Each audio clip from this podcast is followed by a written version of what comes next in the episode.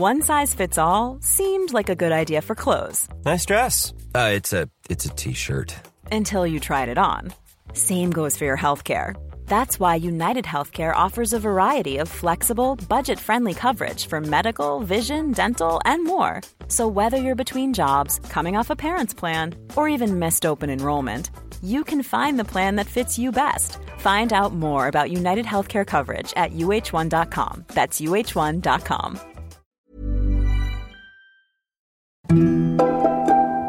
Hello, I'm David Kern, And I'm Heidi White. And I'm Tim McIntosh.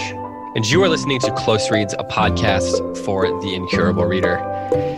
I have a question. When we do our little intro like that, it's a new intro for people who are long-term, long-time listeners. This is maybe the fourth episode we've done that. Should we? Should you and Hei- should both of you be saying "and" before your names, or should we be doing "I'm David Kern" and then Heidi just says "I'm Heidi White" and then Tim says "and I'm Tim McIntosh"? Like, should there be a comma there, or should we be using two "ands"? Uh, reader's choice. And I think as we have elect, I should say writer's choice, and we have elected to omit the commas. Our listeners can't see that. So I'm glad that you're bringing it up, David, because now we're kind of walking them through what they can't see the punctuation. It- I mean, there are some things are very important and some things are not. I will leave it up to your judgment to decide which one of those two things this particular thing is. Heidi, what is your take on this? Because you're the one that says, "and I'm Heidi White," Well, instead of just saying, Yeah. "I'm Heidi White." I was just about to point out this is really a question for me as the middle namer of myself. I'm the Great one point. saying the and uh, message received. I'm Heidi no, White. I'm not making a statement. it's just as you were saying it in my brain, it wanted to be a list with Yeah. with an Oxford comma, of course, and and then you said the and, and for the, for some reason, my brain said, "Oh, she said and." No. So I should yeah. we should have a conversation about this for three minutes. Um, I think are we done? Is that the end of the conversation? That's a Or wrap. do we do- Okay. Mhm. All right. It's a wrap. So this has been this week's episode of Close Reads. We are close reading our intro. Uh, we are here to answer your questions about Hemingway's The Sun Also Rises. We will do that in just a minute. Before we do that, though, I want to remind you about um, the upcoming content that we are going to be having on the Close Reads Podcast Network. The first episode of uh, The Merchant of Venice over on the Play's the Thing is now live, so you can go listen to that. Episode two will go up next week, and so on and so forth. Uh, Tim and Heidi and Sarah Jane have been uh, working their way through that play. Uh, how's that going? Would you, on a scale of one to ten, Tim, where how well would you say your conversations are going? I think they're going really well because I told Heidi and Sarah Jane on the first episode that I changed my role for this for these episodes so that I am just the table setter. They're providing the appetizers and hors d'oeuvres and entrees. They're doing all the work, so it's going really well. That's definitely not true. We're not doing all the work, but we do have a lot of things to say about this play, and we keep talking. And poor Tim is Not just for Tim. so kindly, kindly giving us room, or else the conversations would be so so long. Tim, who's your favorite character in The Merchant of Venice, or the I most thought you were maybe going to your, say who's the your most favorite interesting? in the podcast. Thought you were going to ask. no, him I, I would never do that. I would never do that on the She has air. the accent. She wins. Yeah, that does but- help. That yeah. does help. Um, who's your favorite character in The Merchant of Venice, Tim? it's probably Portia. To be honest, I'm not crazy about most of the characters. I think they're all pretty flawed. Uh, You mean like in terms of they're not well drawn by Shakespeare, or they're no, just no, I mean that. Um, like even Antonio, the title character, the titular character, is not a particularly admirable guy. I mean, he loves his friends, and in that way, he's an admirable guy. But Mm. I think he's uh, anti-Semitic, and I think like Bassanio is kind of a little bit not much of a grown-up until late in the play. I think Portia carries it. Hmm. That's Heidi, what I about you? Agreed. And I think that's intended by Shakespeare. The most compelling character by far is Shylock, but Right, um, yeah. favorite's a strong word to use. But I might even say, Yeah, yeah, yeah. Shylock's my favorite because he's so compelling. He's bigger than the play. He's so anyway, this is I'm about to start talking about it, and this is Yeah. Just go listen to the place, so- podcast, people. Yep. Go listen. Make sure you subscribe to the Play's the Thing. Um, also, we are going to be on here on, on Close Reads. We're going to be diving into Marilynne Robinson's novel Home next, and so we'll read the first. Uh, I think it's like forty-seven pages or something for that. Um, so you know, if you don't have a copy of that, it's pretty widely available in libraries and online and bookstores and things like that. Uh, and that will take us right up to the launch of uh, the release of her new book at the uh, Jack, which comes out at the end of September, I think, September 29th, I believe. And then, of course, we have the Patreon page, the Patreon content, and we are going to be starting our conversation of The Lord of the Rings starting next week. So we're going to talk about the first chapter and kind of give you a preview of how we're going to approach that book. This, the reading schedules for all of this will go out in an email uh, to the Close Reads newsletter uh, today or tomorrow. Um, today is Wednesday.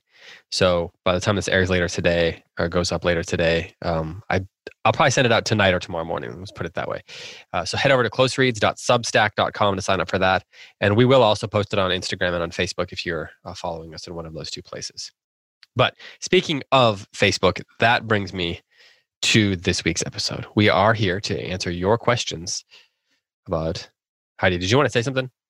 No, I just thought I was giving you like a thumbs up for your smooth transition there. Oh, oh. See, what happened was as you were giving me the thumbs up, I was clicking out of Zoom onto the browser to go get the questions. And so all I saw was your hand go up it looked as like I was, clicking raising away. my hand. Yeah, I was like, "Ooh, I said something wrong."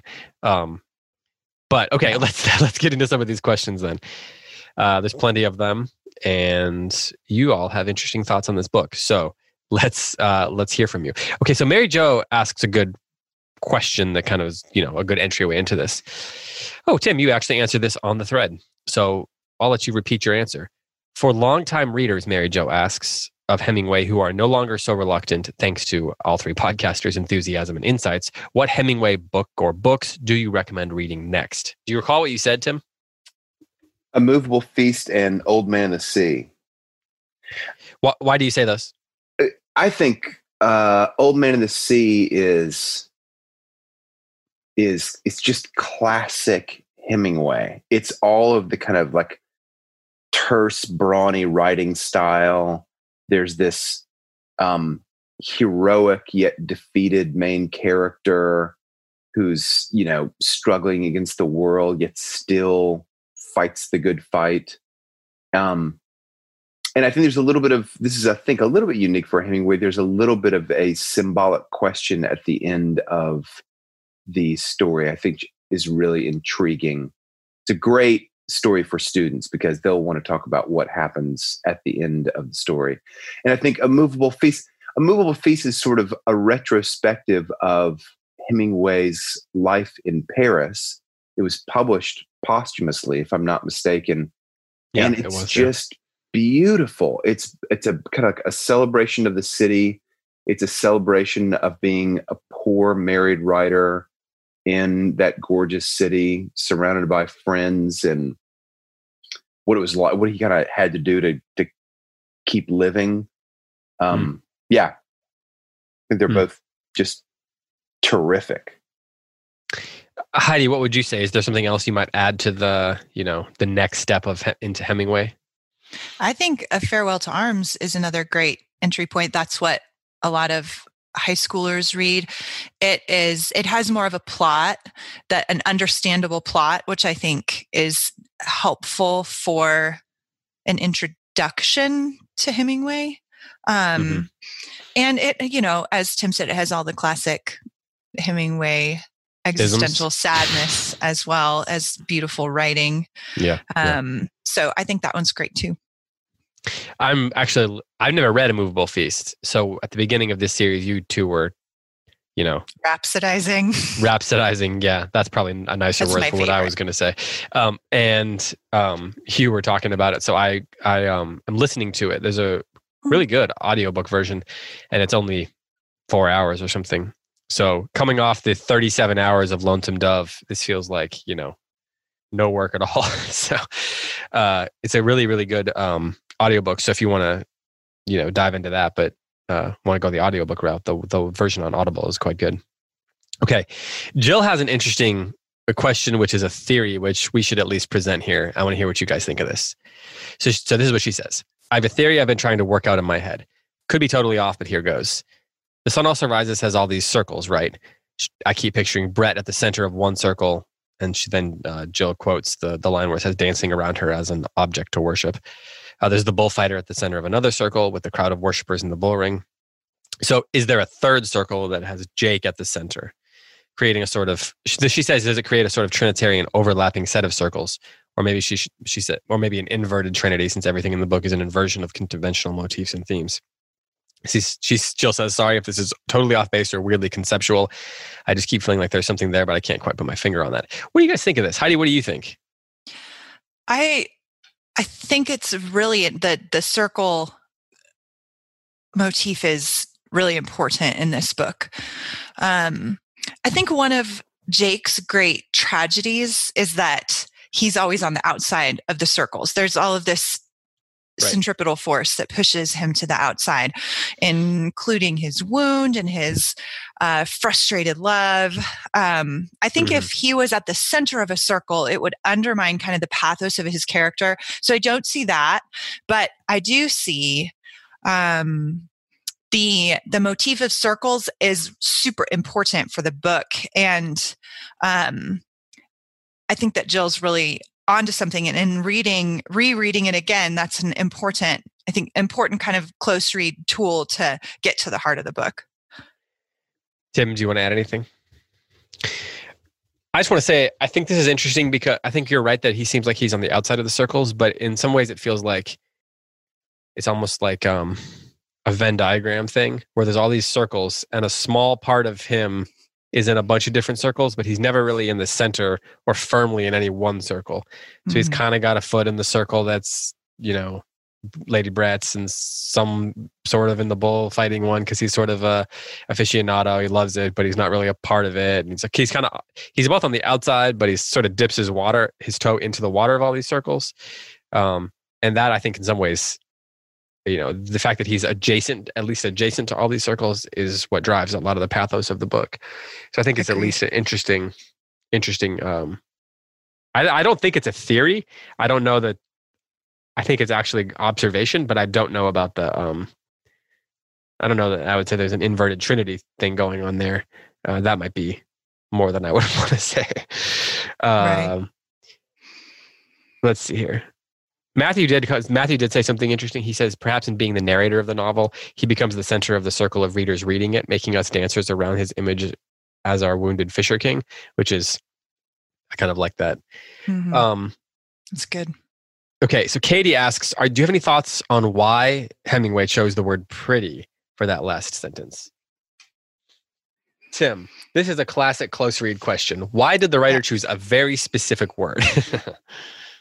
the last line of the of the book when Brett and Jake are riding through Paris after the parties have ended and she's left the bullfighter and she and Jake are back kind of in the same place that they started.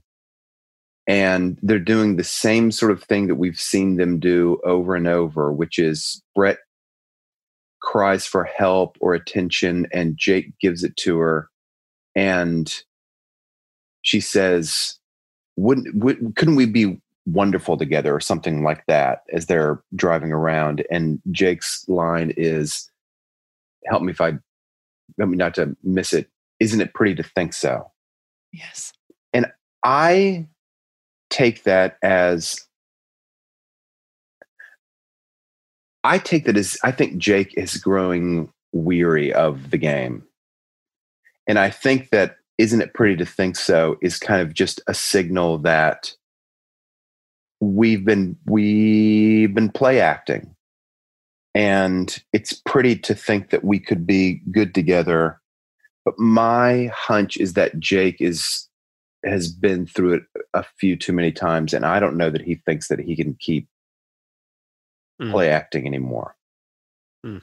do you think he's being sarcastic? Is it just like dripping with sarcasm then I don't think so. I think he cares enough for for Brett. Uh, he hasn't been. He's been sarcastic other times that he's really cared for Brett. I don't think he's being sarcastic. I think he's he's just sort of signaling it's a mirage. Maybe there's a little sarcasm in there, but I think it's more of kind of a signal like, yeah, this is this this hope, this idea that we keep um you know un- unpacking and rolling out whenever we're both sad that we could be happy and good together is a mirage. And we can't keep doing this. I don't know that they have that conversation that night. My suspicion is that they don't but i think sometime sometime in the near future he's not going to show up for her. This is completely subjective. This is just based on what uh, the novel has given us up until this point. They could go on playing that game for another 15 years, maybe. But I, I read a lot into that. I mean, it's funny that people ask about the word pretty because I read a lot into that word, and I, I it's it's got so much. Uh, is portent the right word? It feels like there's a lot going into that word, and that my read is, yeah, the relationship is almost done. It almost feels like if he had used a more eloquent word or whatever, like a more complicated word, it would have made the line less complicated. The fact that it's sort of a mundane word adds a sort of drama. It heightens it in a way. Heidi, do you want to add anything? Yeah, I do. Because I think that they're going to go around the same tree forever. Mm. I think that that's the meaning of the word pretty. I think that it's like there's pretty is it's not really a synonym for beautiful. It's not. It's there's there's a cheapness, a veneer to it. There's a fragility to prettiness, whereas there's not to beauty. Hmm. Everybody knows that a pretty woman won't be pretty forever. Everybody knows that pretty is transitory and it it disapparates, it changes, it decays. Uh, whereas beauty is objective. I know that that's an ongoing debate, but you know, I definitely take the stand that beauty is objective and um, and pretty is not, and hmm. that pretty is temporary. And so I think and fragile, and I think that's the meaning of what he's saying. Isn't it fragile? Isn't it transitory? Isn't it a little sad because it's going to fade to think so? Um, and because I do, I agree with Tim that there's, um, that Jake knows that his that he's never going to be with Brett, but I don't. I definitely read the end as just another time around the same tree. The same thing will happen next year when the same thing will happen the year after. Um, the circles of um, of repetition that we see in Ecclesiastes, like vanity, vanity, all is vanity.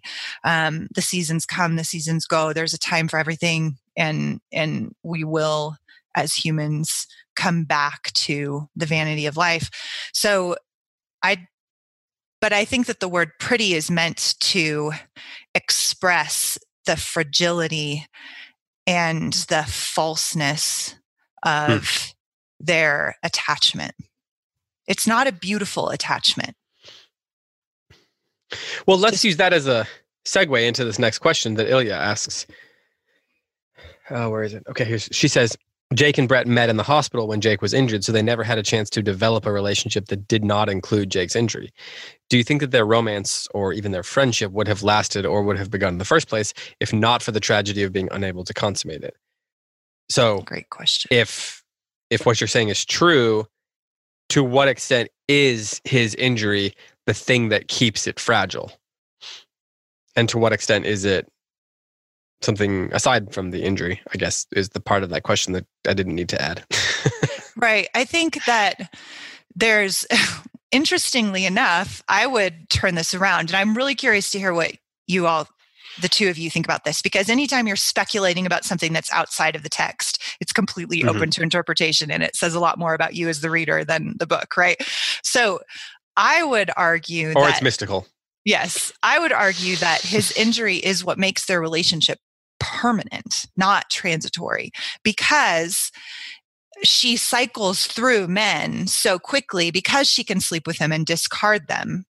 Uh, and I don't think she's a monster. I don't think she's a man eater. I think she's just sad. And this is one of the things that distracts and fills her the same way getting drunk does, right? So she's, I think if it wasn't for Jake's injury, he would have just been another one of the men that had been, you know, that got to sleep with her and was then discarded.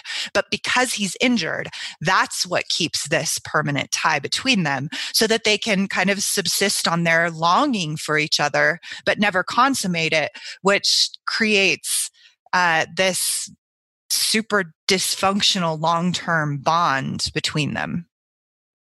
Hmm. What do y'all think about that? Hundred yeah? percent. I completely. Yeah, I think that's exactly right, Heidi. I think if they were able to consummate their relationship, I think they would have lasted a couple more weeks. And I don't know that Jake would ever hear from Brett again.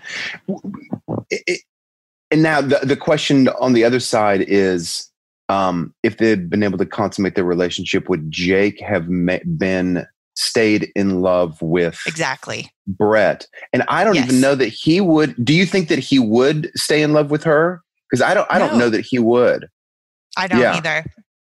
I think it is their wounds that creates the bond, which I think is yeah. at the heart of the book, because uh, because their their bond is commentary on the larger social issues and then commentary beyond that on vanity vanity all is vanity under the sun and so those concentric circles their relationship the society they're living in, the universal question of vanity, are all created by this bond that mm. they have because they're mutually wounded and wounding each other. And I think that's again goes to the comment about how pretty it is, right? It's not beautiful. There's, but it's, it's enough to create this veneer of attraction, fascination, and attachment, but not enough to be beautiful or meaningful. Yeah. Or healing. Yeah. Okay, let's move on because we have lots of questions here. As always, Q and A episodes a little feel a little abrupt. But Amy asks, "What is the purpose of Bill?" I'm I'm dramatizing the fact that it's all caps. Um, Heidi, you no, you commented in response. What an insightful question! So that means that you get to. no, get to I actually want to hear the answer from the two of you. I'm confused about this character every time I read this book. I, I am confused by Bill also. I'm so happy that he's there because I think he's funny and he's right. playful and he's I think delightful. he's yeah. And I think he and Jake really enjoy each other's company.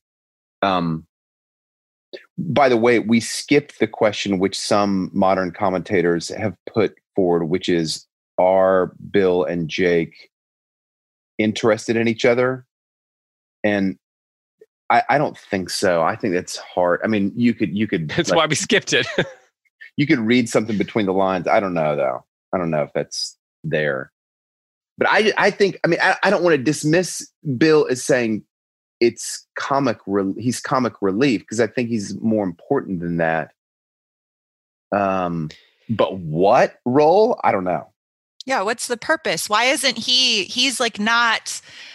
He's attracted to Brett, but he's not destroyed the way that the other characters are by this yeah. experience. I'm yeah. curious. What do you think, David? Craftsman wise, our our commentator on craft.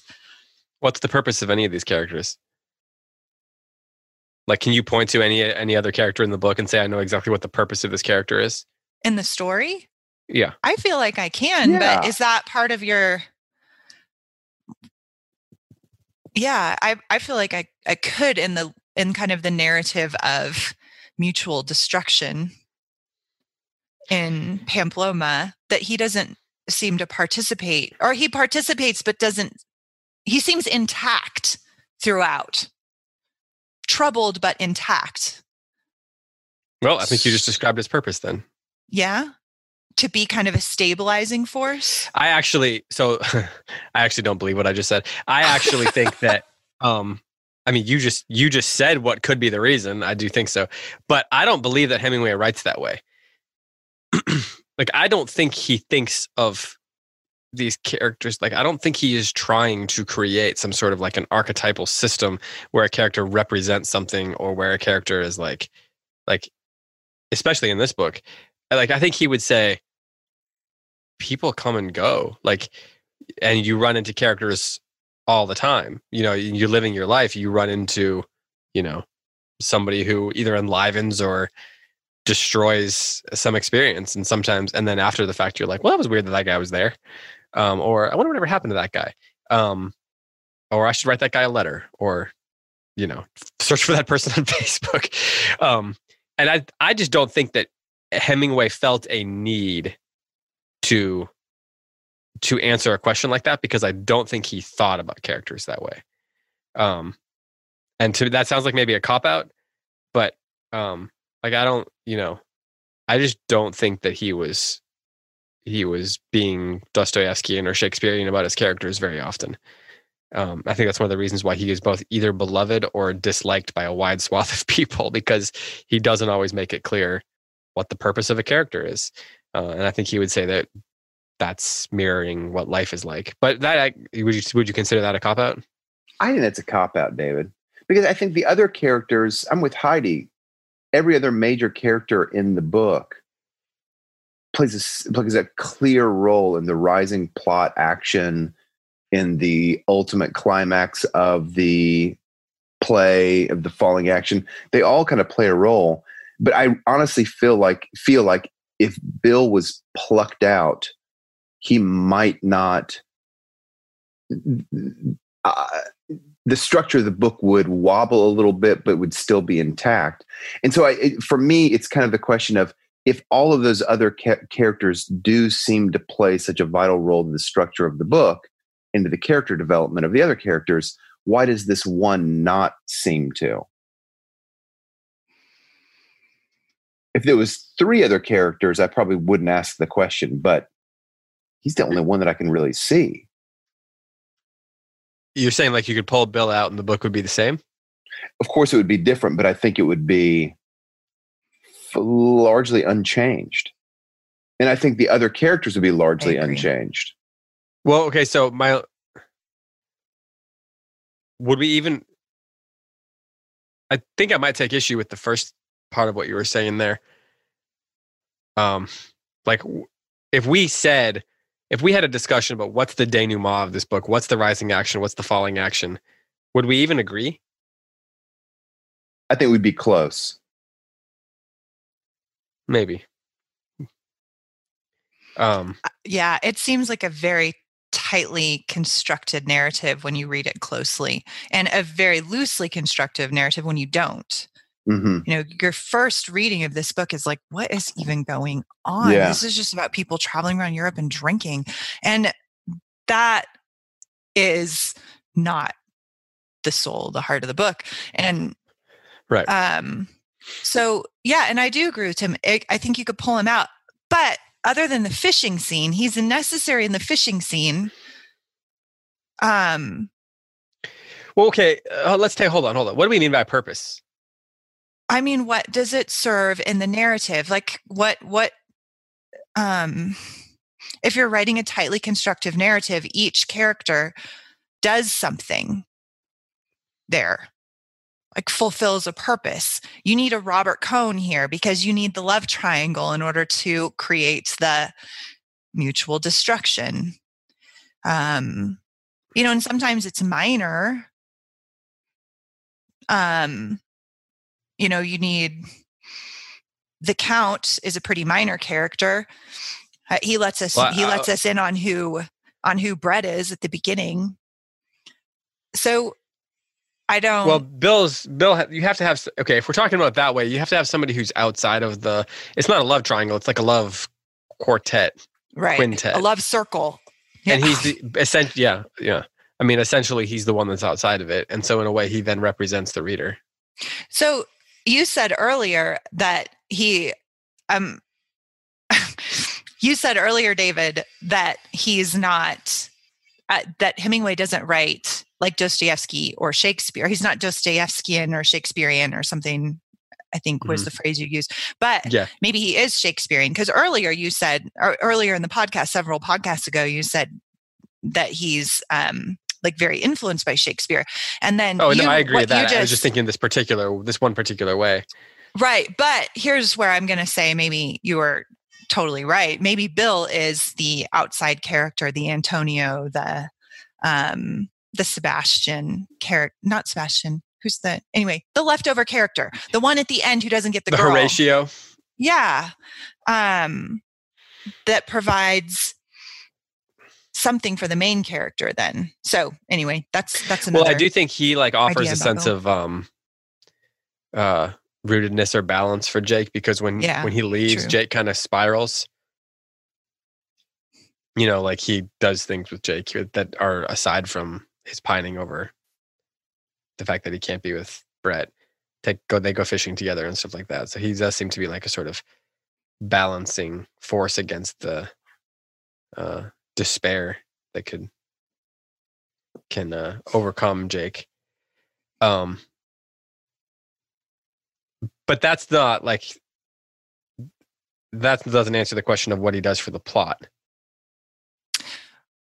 I, I think it might though. I I think that that's the that works. That he provides stability, and he he demonstrates to the reader what a good friend that Jake is, not just to Brett but to other men, and that's important. I haven't like talked about this on the show yet, but I'm sort of I've been contemplating a theory for Hemingway that I that I think largely his characters.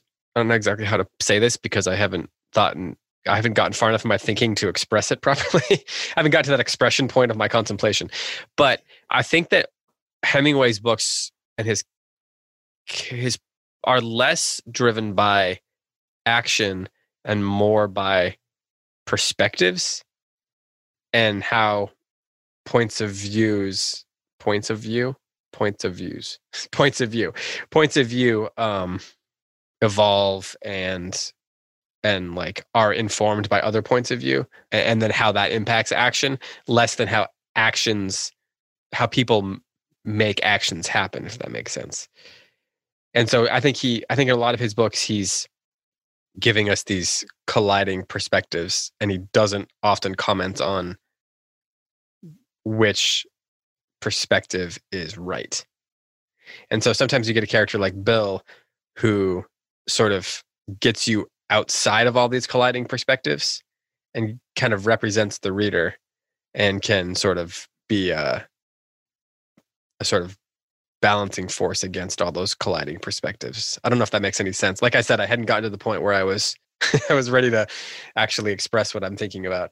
But I, I just think that he is I think that for Hemingway is extreme I think he is way more interested in points of view and perspective than he is in the action of a book. Um then it's not that's not unique to to Hemingway, of course.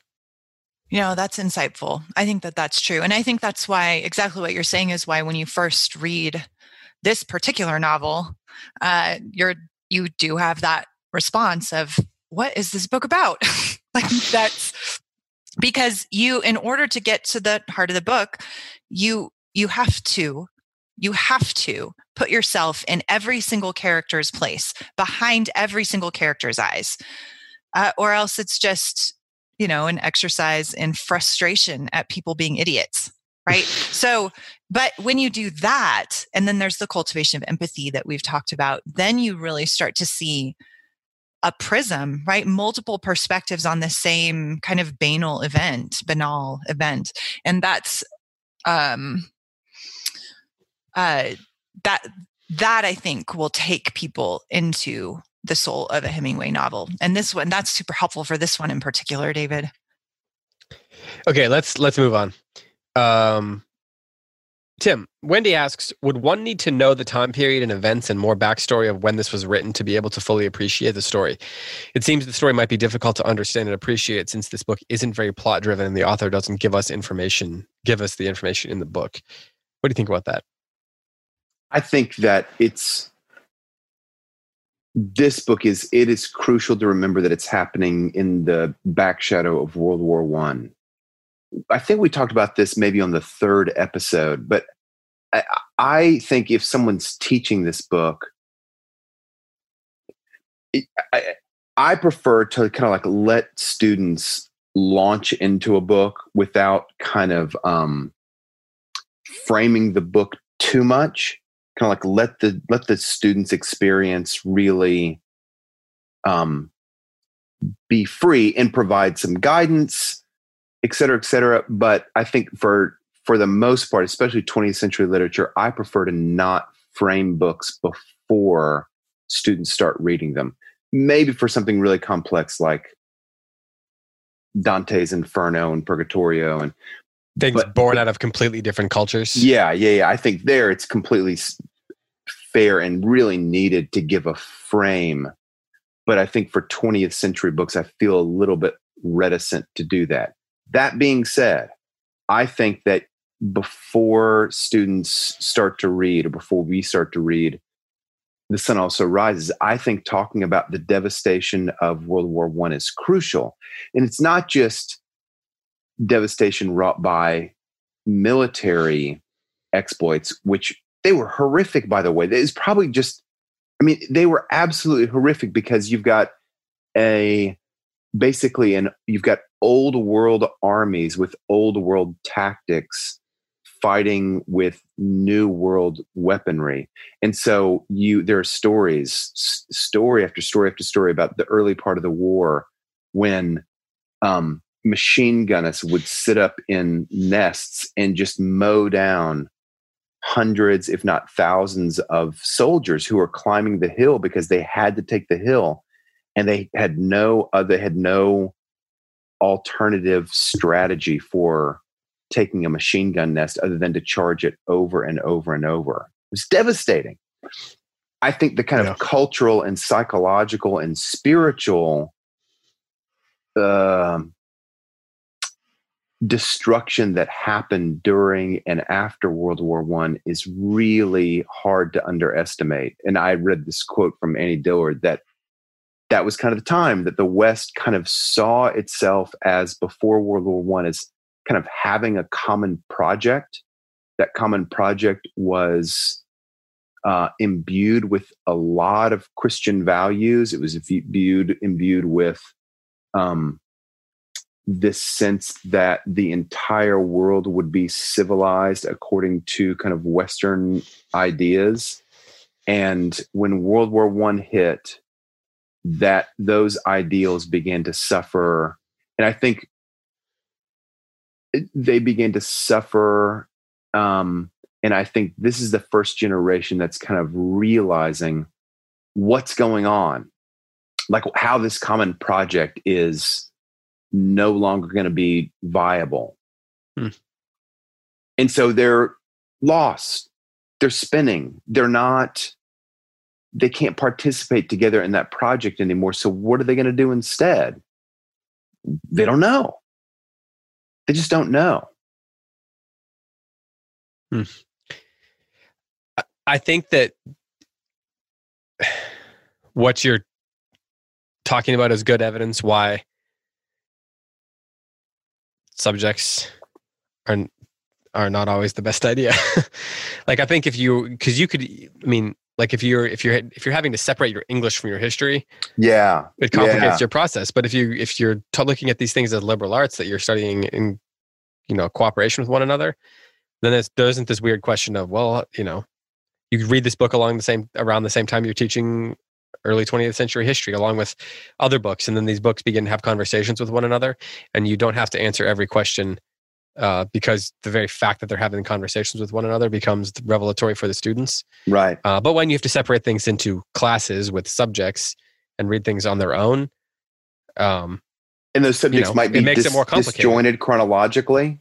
Like yeah, someone exactly. might be reading, you know, whatever um, Paleolithic, you know, evidences in history, while at the same time doing a novel about World War One, the student then doesn't get to kind of like cross pollinate his imagination and memory and analytic abilities with and put together that the military history of World War One and the kind of cultural history after World War One to see those two things is really informed by each other. if you do it like if if you separate them into subjects and those subject, subjects are chronologically disjointed and and when you study them together you you experience the expression of the experiences that the people were going through Yeah. you know like Yeah. you, it feels appropriate and right and you and you sense it you feel it you know whereas if you read you know camus or hemingway or something outside of or or or you know even dante for example outside of the Yeah. period you don't feel or get a the sense it's pure it's it's your your um ability to to to kind of get the context is purely intellectual whereas if you're you know studying all these things together as a sort of cohesive project if you will then you begin to you know sense it and feel it and it becomes more comprehensive in terms of your in terms of how you learn it Well said. I, I want to add something, David. Heidi and I kind of made a plea for this book earlier in in an earlier episode that um, it's tempting to read "The Sun Also Rises" as a sort of philosophical assertion of new nihilistic ideals, and I think if you read this book kind of independently of World War One, you could you could do that. I think it'd still be completely unfair to do that, but it would be tempting to do that.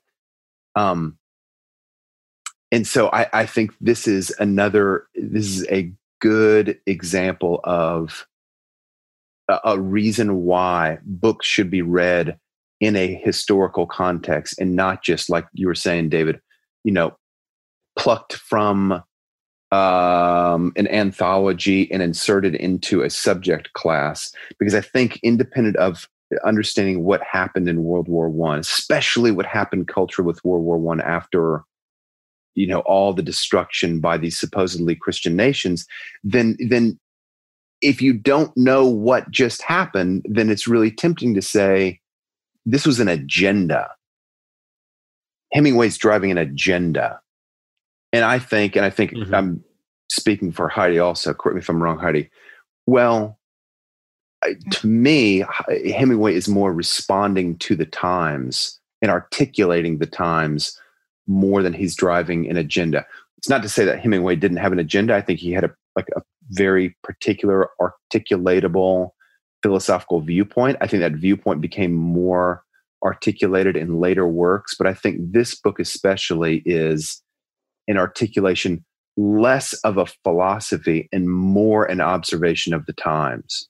Which goes to what David said last week about him being a journalist. Yeah. Um, Yeah. he's he's he's reporting. This is this is how people are feeling. This is what people are doing. yeah There I- you go, reader. I get this. I get this weird. I get fr- you get this weird sense that people are like, "Well, that Hemingway guy was just a bummer, and he just created like Yeah. he thought up out of thin air this like bummer of a story that you know, and Exactly. he just presented it that way, and that. And so I don't want to read that. Right. But it's an expression. It's an articulation of the way the world was experience was living. You know, of the with the things that they were going through. Um, and it's both a it's both a window into that and a mirror of it, and and a way for us to be able to you know to experience it to to understand it. Um, go ahead, Tim. when you when you when a person attends when, when you attend a funeral for somebody who's really important to you um when a speaker from behind the mic speaks on behalf of that person's life and articulates what who that person was and what they lived for and why they were important there's this great sense of i experience a great sense of relief and a great sense of it's almost um, i'm sure the germans have a word for this. There's a sort of joy in hearing it named. The Germans, yeah like they've got a they got a weird word for everything. right especially the kind of emotional states like kind of like conflicted emotional states. What's I, the I just opposite of Schadenfreude? that's what that's the word that made me think the germans surely got a name for this. But you know when someone someone can name a person's life and describe the kind of life that they live there's a there's a almost like a relief that i feel in attending that funeral because this person understands it and articulated it to us and for us. And I think that's what this book is. I think that Mm. someone reading this book in 1930, having fought in the war, would feel a great sense of relief and maybe even a glimmer of joy that somebody else could name it. Somebody else could Yeah. say, This is what it feels like. Yeah, today we Mhm. say it's what being felt, heard, or known, or Yes, seen. something like right. that. Right. Tim, what are you holding on your lap? It's a What lap desk. It's a Oh, it's like a little okay. lap desk. Yeah. I see. I see. You're holding it. I thought it was like a picture frame with like a the bellows of a blacksmith shop or something. Right. As disheveled as my cottage is, it would not surprise me that I would be. I mean, it's entirely possible I'd be holding the bellows of a blacksmith shop. Readers, There's a donkey. There's a donkey going in circles, pulling. A, grinding grain. Yeah. Um, yeah, people. You you were so into the like 18th century, 19th century Russians that you've just recreated that environment Yes. in your in your cottage. Exactly. Yeah. Exactly. I'm gonna go. I'm gonna go. I'm gonna go pull water from the well after we get done here. Yeah, no, yeah, I was going to have say walk a readers half might be interested. No, this is my last day in Seattle. I'm moving home to Atlanta beginning tomorrow morning. Tomorrow morning, I start the drive. It's a big day. It's a really big day. It's a very big transition. bittersweet day. So You- the Are you driving? I'm driving. I'm making multiple stops along the way. I'm making a couple of longer stops along the way, but the drive begins tomorrow morning. Don't let anyone break into your car and hotbox while you're stopped at some hotel somewhere. That would be bad. but it would give you a nice full circle story for the podcast. It sure would. Wow. Okay, next uh, next question. Tim, you mentioned in the first podcast that you finally realized who the group of young men were at the bar. Yeah. Who were they? I think they were um, a group of gay men. I'm pretty confident that's who they were. Ah, And did we talk okay. about this off the air? Heidi, did we talk about this off the air? I don't think so. Yeah. Um, and I've I've talked to a couple other friends of mine who've read this book a few times. And I'm like, who's the group that Brett first appears with? And they think the same thing. So I think it's I don't know what page that's, That's- on, but That's the assumption. I made that assumption. you made that assumption. I- So- I don't know. It Yeah. took me three or four reads before I, I put that together. men who like Jake are not a threat, essentially. Mhm. To her. Yeah, but there's something funny Yeah. about Jake does not like them. Even though presumably Hmm. he does not perceive them as a threat, there's there's something, and maybe he just doesn't like gay men. Maybe that's what it is. Um, but it's it's curious because his response to them is not the sort of response that he has when uh, he figures out that Robert Cohn is has been lurking. I think he's a little bit more defensive when Robert Cohn has been lurking, but not so with uh, the guys he sees at the bar. Okay, uh, let's see. Rachel asks, "The Lost Generation's wound, um, World War One, happened in Europe, but maimed Americans like Jake choose to stay there. America is not painted as a place of home or healing. Europe isn't either, but it is a place of release. Self medication is possible here. Could you comment on prohibition and what Hemingway might be saying about the U.S. Has it too failed the Lost Generation? So, is the implication here that because of prohibition, the Lost Generation wasn't giving veterans a way to cope. That that's interesting. Um, do you think that Hemingway, in his canon in general, has lacks faith in the American, um, the the capability, the potential of America to be a place of healing? I think that's a really good question. Um, I I think in my contemplations of the lost generation um, and the expatriate movement to Europe by this circle of writers and thinkers and artists, my my attention has been more on the question of displacement. The question of feeling as as though being a there there's no obligation to their homeland. Um, they can drift about and find someplace they just like better. Um, but it's it it's not a consumer mentality um, because the consumer mentality tends to have the um, kind of at the heart of it this sense of looking for the perfect place that's going to fulfill them. And the last generation doesn't seem to expect fulfillment at all. They expect that they're going to be sad and drift around uh, from place to hmm. place and from people to hmm. people and from uh, sensory experience to sensory experience. Uh, they're people inherently of the body. The food is better in Europe, right? The wine is better in Europe. Um, it's prettier. There's stuff to look at that we don't have. And so I'll just go there and drift around knowing I'm never going to be happy or fulfilled. Um, and, and so it seems less of a rejection of the American ethos and more of, or the American experiment, the American ideal. It's less of a rejection of it and more of just a, a sense of displacement and drifting. Um, and so. I, I'm not saying that there's not a rejection of the American ideal, uh, but I think my attention has been more on the sense of displacement, the lack of of a of a feeling of more just a feeling of constant exile, exile from themselves, exile from home, exile from each other, exile from the moorings of the past, as Tim so eloquently uh, addressed a few moments ago. Yeah, personally, I think that if if it's if it is a criticism of that or an expression of that, you know, incapability of America, I think it's more just it, eh, it's more of an expression of that because they didn't go home. Like Hemingway, right. this is a roman clef. Someone else mentions Hemingway. Just mm-hmm. he's writing about his own experiences, and he didn't go home. So I mean, right. not then. So um, he's not home in this, you know, in what he's describing here. So I, if it's a description, I think it's an inadvertent description of that mm-hmm. more than it is like a direct, uh, like sort of reflection or contemplation on that. Do you want to add anything, Tim, or should I ask there, you the next question? There's something also that's going on in the United States around this time, and Hemingway might be part of the first kind of classrooms of students to experience this. I, if higher education is beginning to shift its gaze away from the local and more toward the national. So I, I think Wendell Berry would have a real complaint about kind of educationally what's happening in the United States around this time.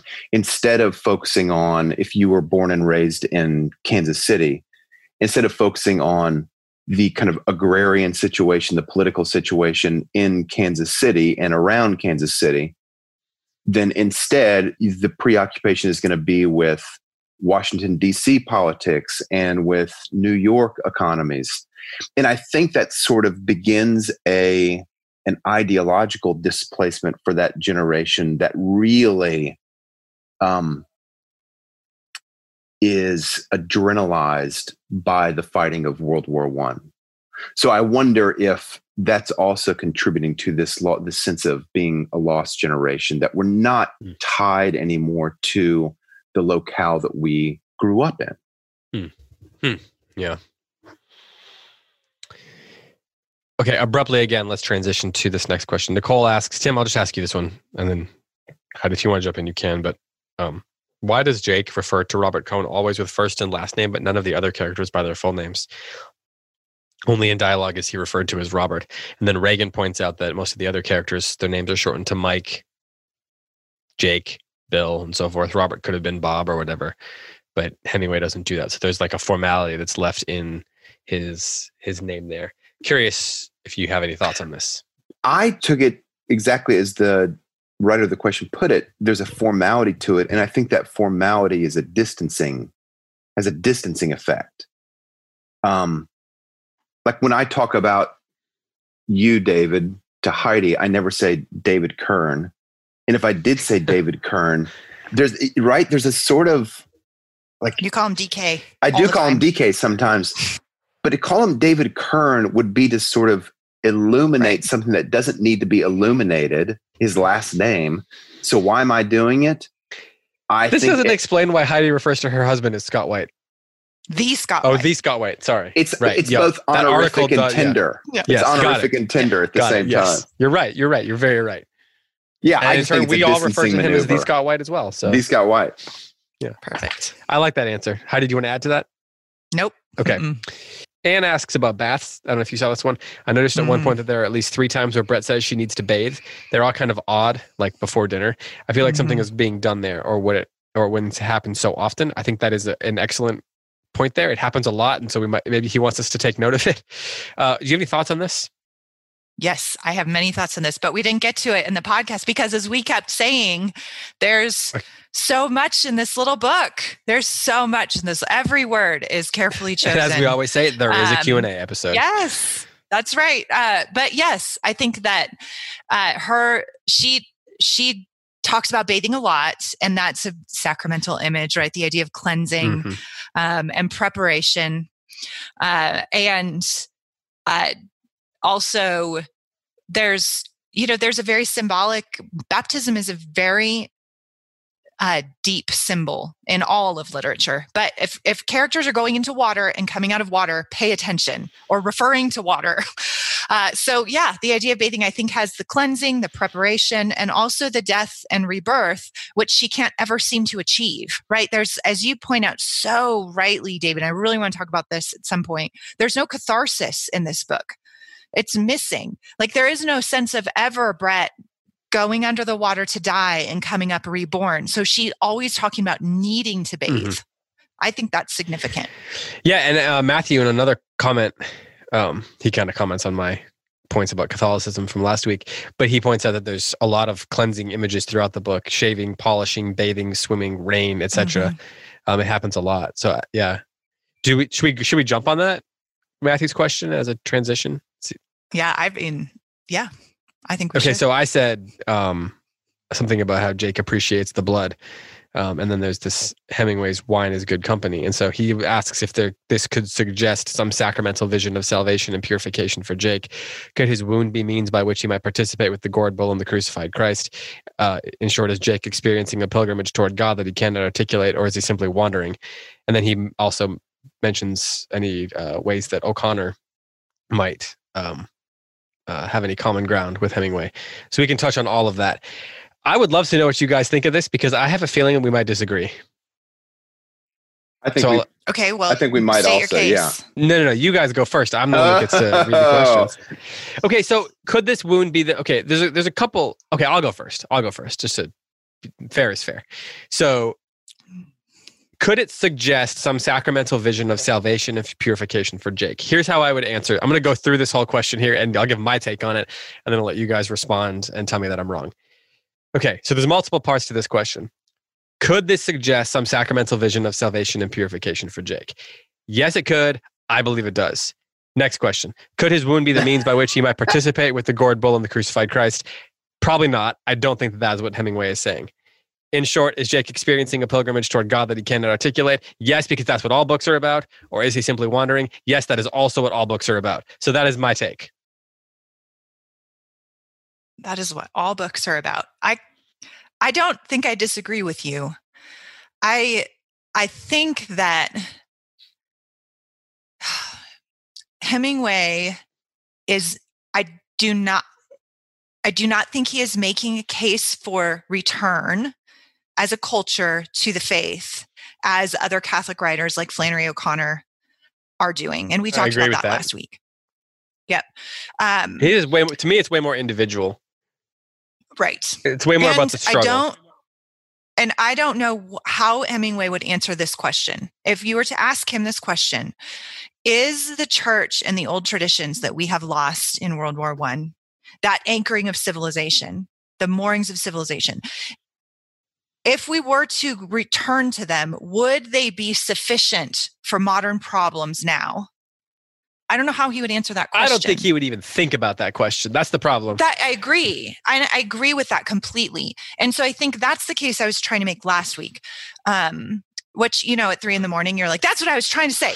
Um, but um, I could be wrong This is about why that Hemingway though, is complicated and great, seem- though. Exactly. I completely agree with that. And so I don't, but as everything you just said about that's what all books are about is a pilgrimage back to God, mm. right? And that I- I usually think can't be that's true articulated.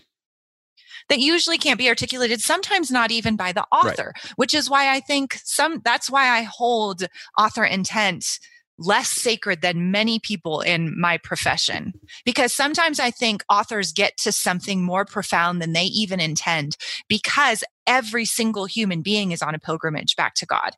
And even if you don't know that about yourself, you're going to put that in your art, whether you mean to or not. And that I think happens in this book. I so I don't think I disagree with what you just said uh, in any point at all. But I don't know if that's what Hemingway was trying to do. I don't well, know. but that uh, see, I don't. Yeah, okay. That's why I say could could this this stuff about blood and cleansing and shaving and all and, and atonement, all these sorts of things that mm-hmm. this book is about, um, could they offer suggest some sacramental vision of salvation and purification for Jake? I say that yes, they do suggest that, and that, and I believe that Hemingway's work, Hemingway's life, was steeped in the notion mm-hmm. of theology and sacramental visions of the world. And even if he was sometimes unsure of what that meant and how to express his dissatisfaction with it, and if he wasn't always, if he didn't always like feel positively towards that, which seems to be the case, his life was still steeped like in those ideas. And so I think that that I think that all of his work has those ideas at the core of them, even if he wouldn't have put it that way. But that's why I take that's why I don't think that could his wound be the means by which he might participate with the gored bull and the crucified Christ. I don't think he would say that. I don't think that Hemingway would. Mm. I don't think mm. he created that scenario or imagined that notion, such as it is, to to make some sort of um, O'Connor like expression of the faith. But right, I also agreed. don't know that Hemingway would say that a wound can't be the means by which a person is actually healed. Um, right. I don't. I I don't think Hemingway was a nihilist, nor do I necessarily think he was a cynic, as we've been talking about. Um, no, I think he. You can't grieve and be a cynic. It's impossible. Like you, I mean, he can't be openly grieving and be cynical. Okay, that's a statement I need to understand more, but I think I agree with it. um, because if but you're yeah, cynic, I, if you're if grieving is a sign of caring for loss, and a cynic that wouldn't care about something being lost, is that the idea, Heidi? Yeah, yeah, that I is. see. Okay, yeah. But uh, you know, Matthew asked the question: Is Jake experiencing a pilgrimage toward God that he cannot articulate, or is he simply wandering? Those are the same thing. Like that's what wandering they is. Are we're always experiencing. But does Hemingway? That's the question. Does that's Hemingway know? Yeah. That, does Hemingway right? know it, or is it like, sort of an accident? Is he saying that, or is it just that's the reality, and Hemingway doesn't know? And I don't know the answer to that. I I look at this book and I. I'm think, not even interested in that question, honestly. right. But I think it matters because I think that that's what Hemingway sets him apart from other Catholic authors of his day. I don't think you can make the case that he belongs with Graham Greene and Flannery O'Connor. I think he is I think I think he would say, like and I the, think he is actively saying. Like he, like I mean, if, he's not the same school. He is lost generation, even though he's raised Catholic and he can't let go of it. He is lost generation. He is not the, the 20th century Catholic authors who are advocating a return to yeah, what has been fine. lost. Yeah, in terms I, of categorizing them, yeah, that's fine. Right. And I think I he would say, although I think he would say that the church and the moorings of civilization are not sufficient for the problems that we have today and for the people and their lostness. And it, and I does this whole dispute yeah. um, hinge on intention that the other authors that we're naming as Catholics who long for a return, O'Connor being representative, they're they are intentional about articulating um, characters who are kind of in the throes of wrestling with their relationship to God and culturally with like what's happening. Whereas Heidi, are you are you kind of assenting to David's point that Hemingway might be articulating might be articulating Catholic notions, um, but those but he's neither advocating for a return nor uh, intentionally marking out kind of like Catholic terrain for his characters. It's more like um, how do I describe it? It's more like the relics of his upbringing and his imagination. I Yeah, I mean, I guess I would say I don't think that he's posing the church as a solution to the modern problem. Yeah, oh, I don't think that's true. I don't I didn't mean to express that. I think he is posing the church necessarily as the solution to the modern problem. I think that the difference between Greene and O'Connor is that largely they're responding to people like Hemingway. Mm-hmm. Like the expression of totally agree. Their yes. experience. Like it, these things come in waves. Like they're not just like sitting at the table next to each other and having conversation and writing at the same time. Like Hemingway is presenting an experience and his life and his world is saturated with sacramental concepts and images. And so he's express, expressing his experience in a way that has been saturated by those things. And then you get people like Waugh and you get Greene and you get O'Connor who are then responding to that expression, you know, another generation later. Although Greene was, mm-hmm. I think, born only 10 years after uh, Hemingway, maybe something like that. Um, but he's mainly thought of as, you know, World War II ish era. Um, I, I, lost track of what I was saying by trying to be precise there. But, but I, the point is, they're all res- the subordinate clauses. yeah, they're responding. I did. Yeah, uh, I need to write more like Hemingway. They're responding to to the response that Hemingway had to the world that he was living in, and they're offered, They're saying, you know, they're they're more hopeful ultimately in the things that Hemingway was saturated by. And so I think his I think his work because it's saturated by that is more hopeful than people give it credit for, even if he isn't purposefully saying this thing can solve all of our problems. But what is he saying can solve all of our problems? Um, I just don't think that's he, like I said, he's a journalist, whereas you know right. if O'Connor has got that tinge of theologian in her in a way that that Hemingway doesn't seem to be interested in. Um, I, I, I would qualify that by saying in this book, because I do think in a book like For Whom the Bell Tolls, I think that his kind of brand of masculine existential courage is a philosophical point that he's really trying to articulate. But I think in this book, yeah, he's fair. much yeah, more yeah. the journalist. Yeah. Uh, should we move on? we yeah, have sure. a lot of questions left and not a lot of time. Why is Robert Cohn never drunk? Says Bianca. I think that's not his vice. I think one of the things about Robert Cohn is that he's um, he's still trying to manage his life in order to be heroic, and he fails. And part of uh, part of that kind of descent into failure is he gets drunk that night, uh, that one time.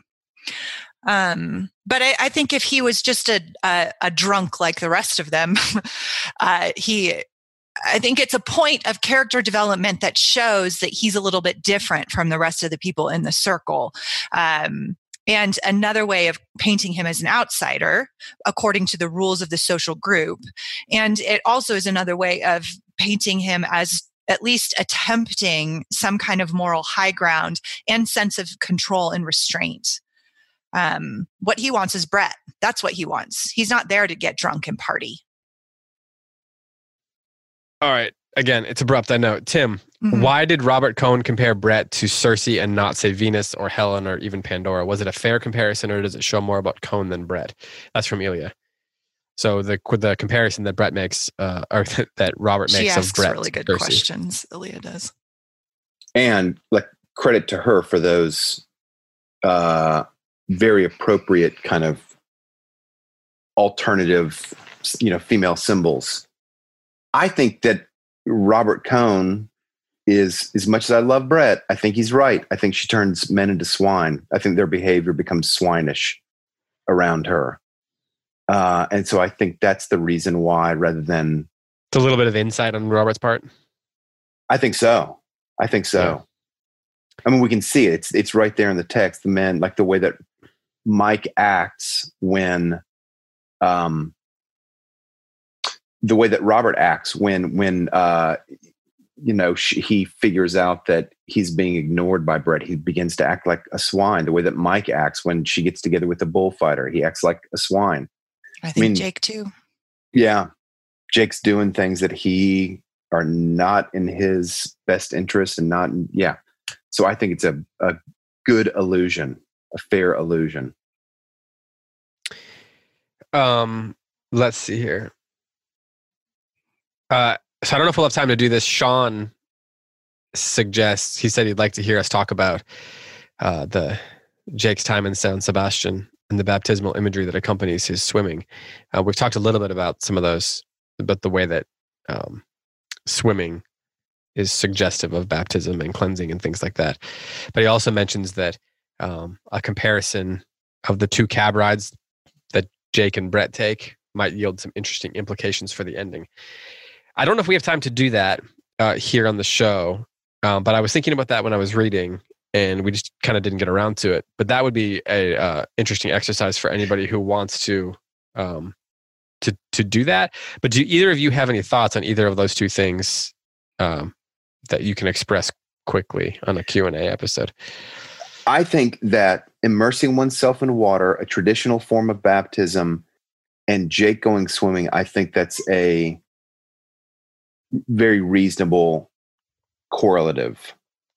Um, but I think that the difference being that in Christian theology, one before baptism is part of the sinful world with its corrupt nature, and rising from baptism, one is joining the new world and an, um, longing for an uncorruptible nature.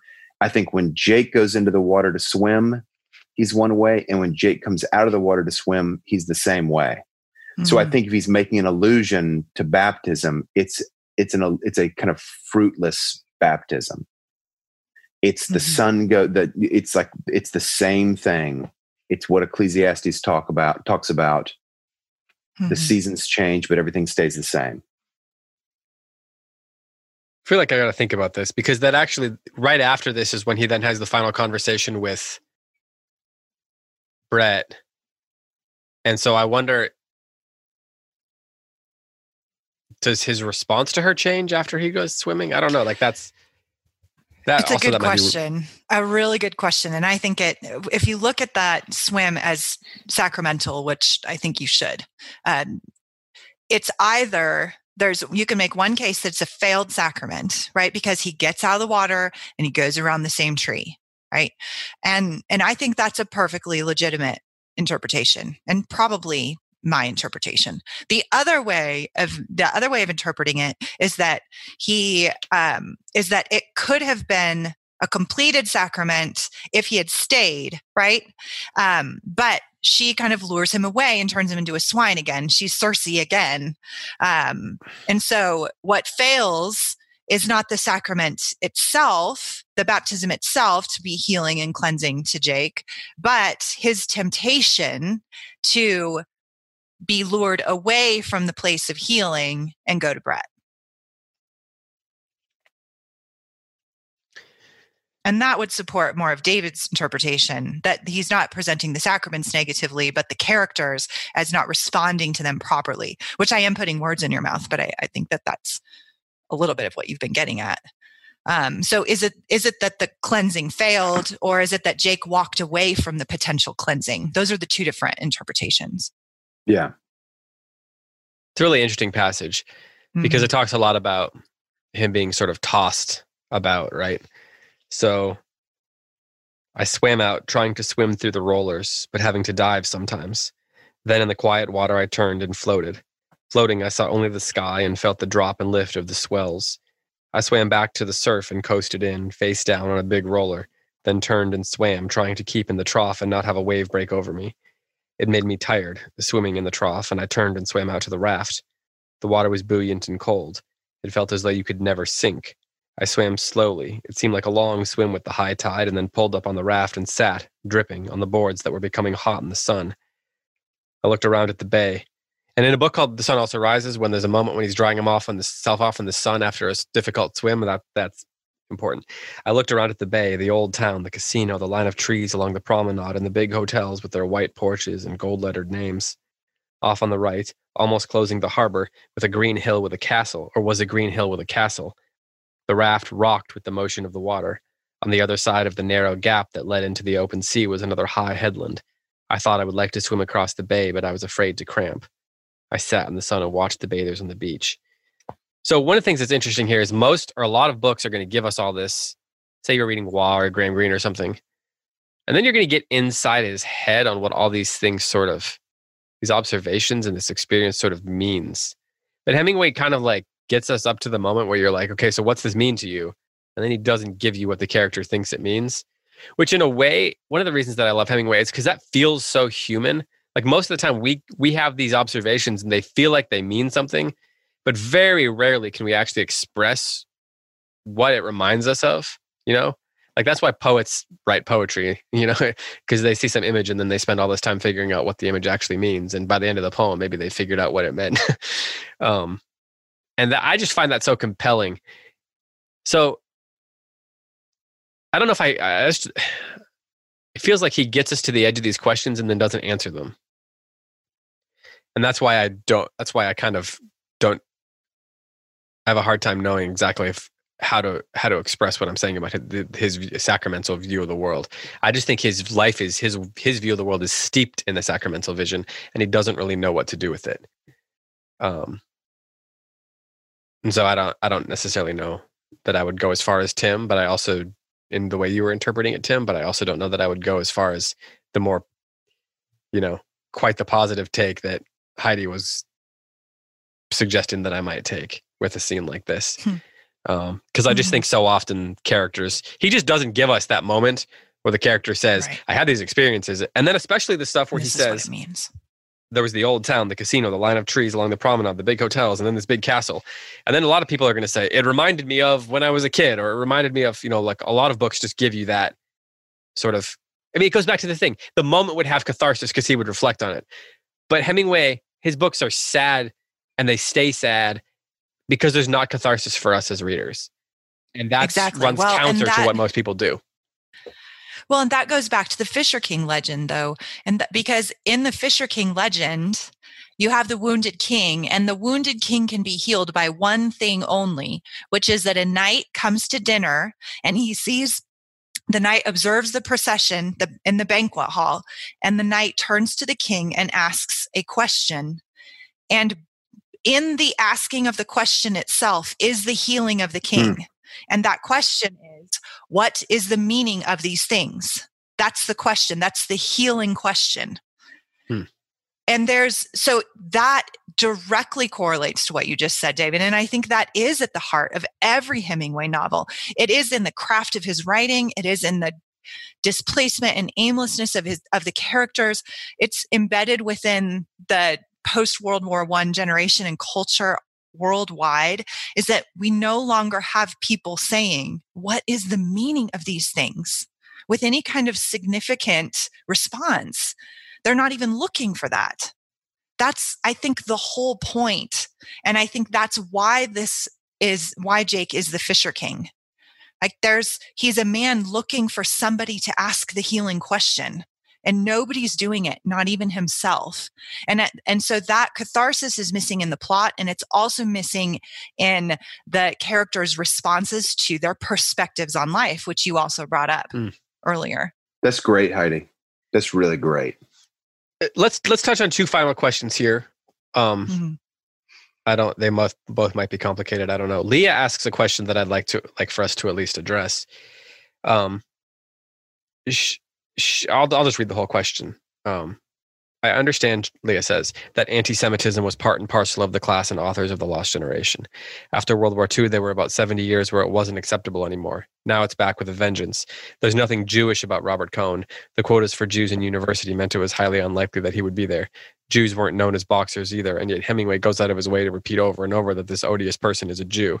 I expect that from Hemingway. I found it slightly disappointing that you went on and on about Catholicism, yet never once did you mention that although this was perfectly acceptable in the 20s, that maybe this lost generation will not only continue to be lost, but by doing so, they simply continued the horrors of World War I while adding the horrible element of genocide against the Jews.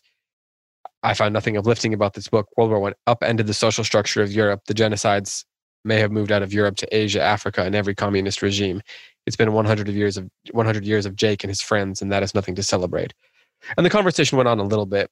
Um, Tim, do you have any thoughts on on on, on this? Because there is this question of anti-Semitism in in this book.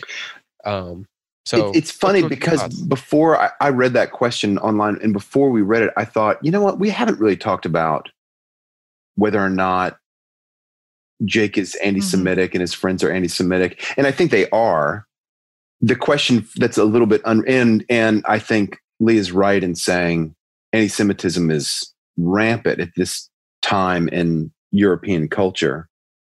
I, I don't know. She refers to anti Semitism making a comeback. I- I feel like I'm sort of unplugged enough on the news that I, I won't comment on that. I neither deny nor uh, assert. Um,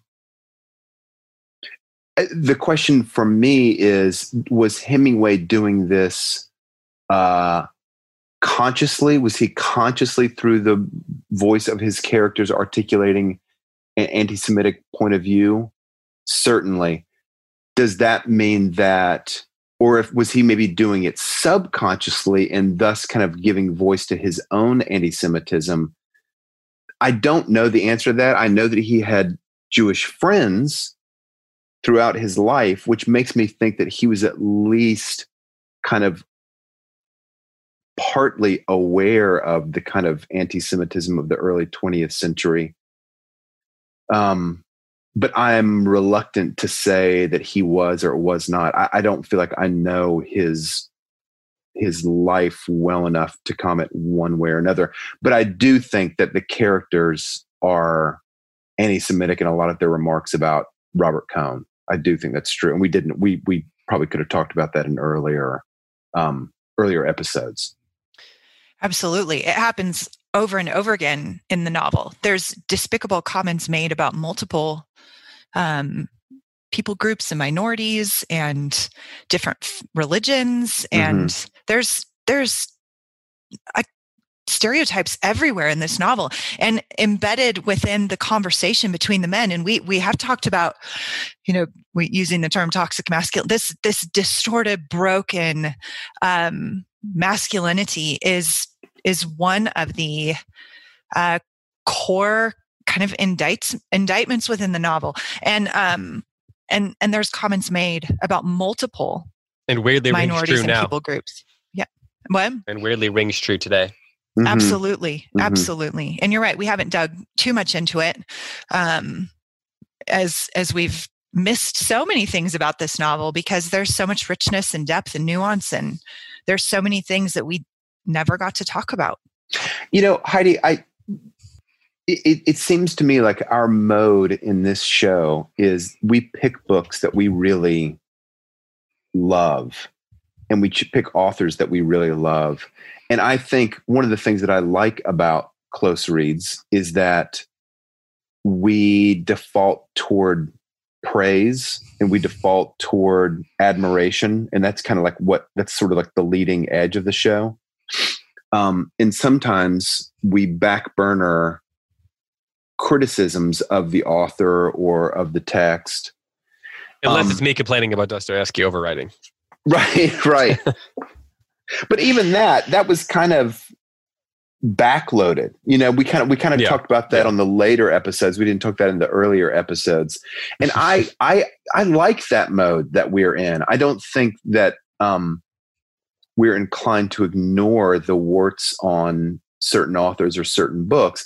And maybe this is a wart because maybe this is an like hemingway's unarticulated anti-semitism. Or maybe it's uh the, like he's giving document to the anti-semitism of the age. Either way it's it's not something that we celebrate. But i think that again the mode of the show is to sort of delay talking picking the author apart and picking the book apart and there's plenty of people doing that right now in the. Public square Yeah, and in yeah, yeah. classrooms and in higher education like there's that That is Exactly if right. you want to find that that is easily found yeah exactly right The one No i sometimes there. worry i sometimes worry that because we're so um very aware of kind of like the mode of discourse in higher education today which is sharply critical like almost acidic that I, I sometimes worry that we kind of step too far in the other direction and you know maybe our readers will tell us that we offer too much praise, too much adoration. we should offer a little bit more criticism. I, I just think it's something we should probably be aware of because I love to kind of like relish the joy of these authors and these books, but I also don't want to look the other way at the very real shortcomings that a lot of them had, both as craftspeople and um, as kind of like ideologues. Yeah, as people. Yeah, as people. I I don't know enough about Hemingway, Hemingway's, you know, character to know the degree to which he was anti-Semitic. So I can't comment on that. The one thing I would say is that I actually think that he sympathizes as I think the book is way more sympathetic towards Robert Cohn than the characters are. Um, mm, I think Jake agreed. is actually even a little more so sympathetic too. than it seems like totally on the surface. Agree. And so I don't think the book, for example, is considering Robert Cohn odious, to use mm-hmm. Leah's name, Leah's word. Um, I think that he, the book in general, has a way thinks way higher of him than say Brett and the other characters do, and I think even Jake is thinks higher of him than he admits to everybody else. But mm-hmm. but you're talking about the idea of being positive, and that leads us to this last question because well, where is it? Okay, Sarah asks this on behalf of our local group: How can a book that ends without hope or redemption be a heart book for the three of you, or are we misinterpreting Tim's term. So as you said, Tim, we have we tend to be choose books that we often like, or at least that the audience is very enthusiastic about. Um, and or at least that one of us likes. Usually, one of us is a big fan of a book that gets chosen. Um, so that that's related to this question about the idea of heart books and so forth. So books that end without hope or redemption, and uh, they how can they be heart books? We have many thoughts, the three of us, on sad books. Um, so maybe this is a time to to talk about that. But Heidi, what about what? How do you? What was your thoughts on this question? Heart books, books that don't seem to be hopeful or whatever.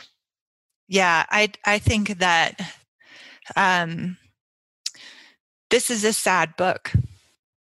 I don't know if I would say it ends completely without hope or redemption or hope of redemption, but I like the book because it's sad. And I like the book because it makes me feel sad and connect with like the very human emotion of grief and I, I think that's one of the things I love about Hemingway is is that it opens up. I'm a I, I mean we're all threes on the enneagram right um, we're productive driven people and i don't have a lot of time to be sad but i live a sad life and uh, I've, I know what it feels like to be sad. I've plenty of grief in my life. And so sometimes a book opens up a well that's cathartic and cleansing to me um, internally. And I, I, this is one of those books that does that mm. for me. Mm. And that is why I like it. I don't feel any need to soften that. I don't feel any need to find a happy ending or a moral lesson in this book. I I just like it because it connects me with the very human emotion of grieving the fall of the world and the in these characters and and i don't think that that means that i'm just like some sad person wandering around in grief like I, I just sometimes feel that and need to feel that and the fact that I have hope of salvation and redemption in my own life fills in that gap just fine. And I'm fine with just experiencing the weight of grief sometimes through a book. Mm. Tim? I welcome that. Yeah. It's no it's not a stranger to me. I I I and I'm not just like wallowing. I just that there's something about that the fact that this book makes me feel grief that mm-hmm. is cathartic and healing, I think, in some mm-hmm. ways. Mm. I'm so with you, Heidi. Like right down the line of what you said. It, it, my mom told me. My mom. Um, so I'm a pastor's son, and so my my mom often played the role in our church of she would be there when people were grieving, especially grieving the loss of a spouse or a parent or sometimes even a child. And she said when she was younger, she was eager to kind of foreshadow for the person who was in grief all of the future benefits of the resurrection and of like the benefits of suffering. And then she said, people don't want that when they're in it. What they want is someone to sit down in the grief with them and just to sit down in the grief with them. And I, it made such an impression on me because it's true. It's 100% true. And this book is exactly that for me. It's just sitting down in grief with a group of people that I, despite all their foibles and shortcomings, I really love them. I love the characters in this book. And I'm happy to just um, kind of join them for a time and feeling how it felt. And it adds a great amount of texture to my life because um, they're they are part of a history that I have inherited, and it's very, very real. And I have no inclination to mitigate their sadness and lostness because it's also it's kind of part of my history. Not kind of, it's part of my history. Mm-hmm. I grew up in their country. I read their books. I was informed by their views, and I, I, I, I benefit from joining them in that sadness.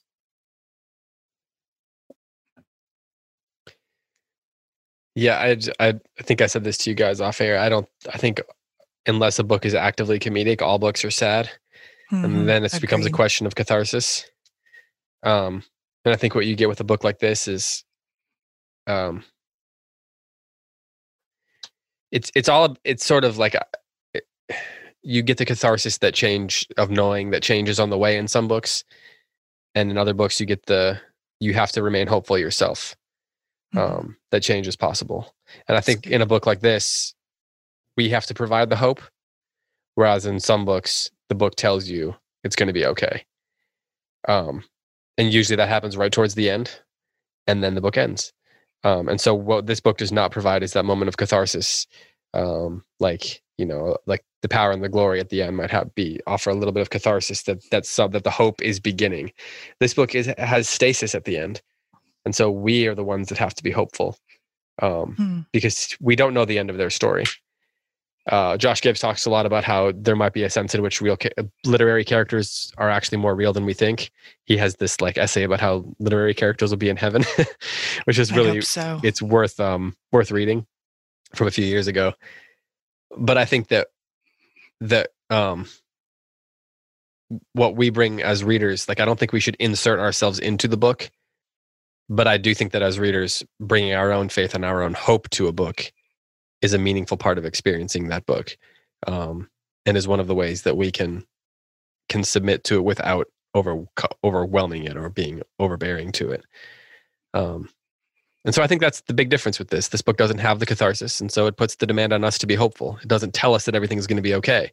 It asks us well how much hope do you have um, and i think that's why it can be challenging and, and difficult and i think that's why for me because it offers that sort of a challenge that sort of a challenge is what helps it be sort of a heart book for me. I don't know if that makes sense. That's beautifully said, David. I kind of want to clap. that was the like quietest golf clap I've ever like a two fingered index finger golf clap. clap. Well, thank you. Mm-hmm. Um, do we want to? Is there anything else you want to add about this book, either of you? Um, we're we're at the end here. We've been going for an hour and forty two minutes, so we should probably wrap this up. Wow. Next week we'll start talking about um, uh, Home, which is be ready. It's a Marilynne Robinson book. It's sad, but maybe a little bit more mm. cathartically hopeful. Hopefully cathartic. I don't know, whichever way it works. Uh, maybe it offers more catharsis than than this book. But we'll have to. See. I would love to hear whether people think this book or Home is more sad as we're reading through it. Um, oh, great question. Uh, but I'd also like to know what books we've read on this show that are not sad. I'd love to know that because uh, we were talking right. about Anne of Green Gables. Anne of Green Gables is so sad. There's a mm-hmm. lot of mm-hmm. pleasure in it, but it's so sad that we are we get this this this catharsis at the end, which suggests that things are going to be hopeful later. Um, Hannah Coulter, Jayber Crow, The End of the sad. Affair, Dostoevsky, Crime, Crime and Punishment, a lot of Shakespeare. Even like even my favorite comedy, Much Ado About Nothing, is incredibly sad. Very sad. Um, and so, you know, maybe maybe you could say PG Wodehouse book isn't sad, but honestly, I Bertie You Like Wooster It is was kind of a sad guy. Yeah. His patheticness is kind of sad. Um, Was Wind in the Willows sad? They that's a, sad. At, at minimum, it's melancholy. Okay. Every great story has a deeply sad part. Every one of them. Otherwise, you but don't care. I do, yeah. But this book is not intended to delight or instruct. And there are people who think that that's the purpose of art. I mean, that was believed in Western culture for hundreds of years until the moderns came along and said it's also to feel. So hmm. I think that's it's a good question. It's a valid question. What's the point if it's not delightful or instructive? It's a valid question. And I would say because I, I think accessing well, hold, human okay, this is a whole pathos. conversation, though. But like, how, to what degree, what degree of delight is necessary for it to be good? And degree delight in what sort of things? Like when I read a Hemingway, I get a lot of delight from watching how he crafts things. I get a lot of delight from the way he he phrases things and the way he creates characters and the way he can like describe the water that, in that scene I just read. So there's delight there. Does that not count? It's I mean, I think it does. Yeah. I'm on Well, your. I, I- mean, I'm thousand percent te- team yes on Does that, Hemingway. but does that know. fall under like but- modernist delight? Tim, go ahead. no, I yeah.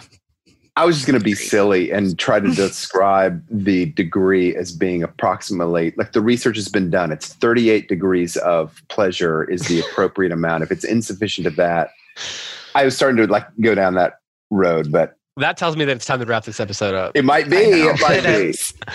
Well, uh, thanks to everyone who submitted questions. As always, like I said, we will be diving into the Lord of the Rings over on the Patreon show next week. We will be doing the uh, Marilynne Robinson book Home next, and The Merchant of Venice is over on the Play's the Thing, and of course, there's the Daily Poem. So lots of good content out there for you.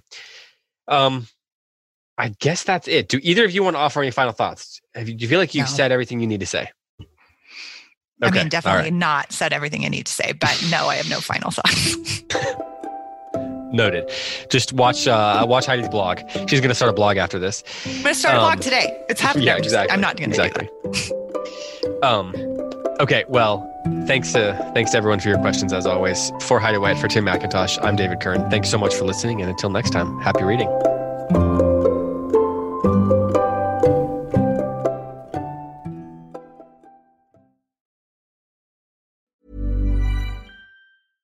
Even when we're on a budget, we still deserve nice things. Quince is a place to scoop up stunning high-end goods for 50 to 80% less than similar brands. They have buttery soft cashmere sweaters starting at $50, luxurious Italian leather bags, and so much more.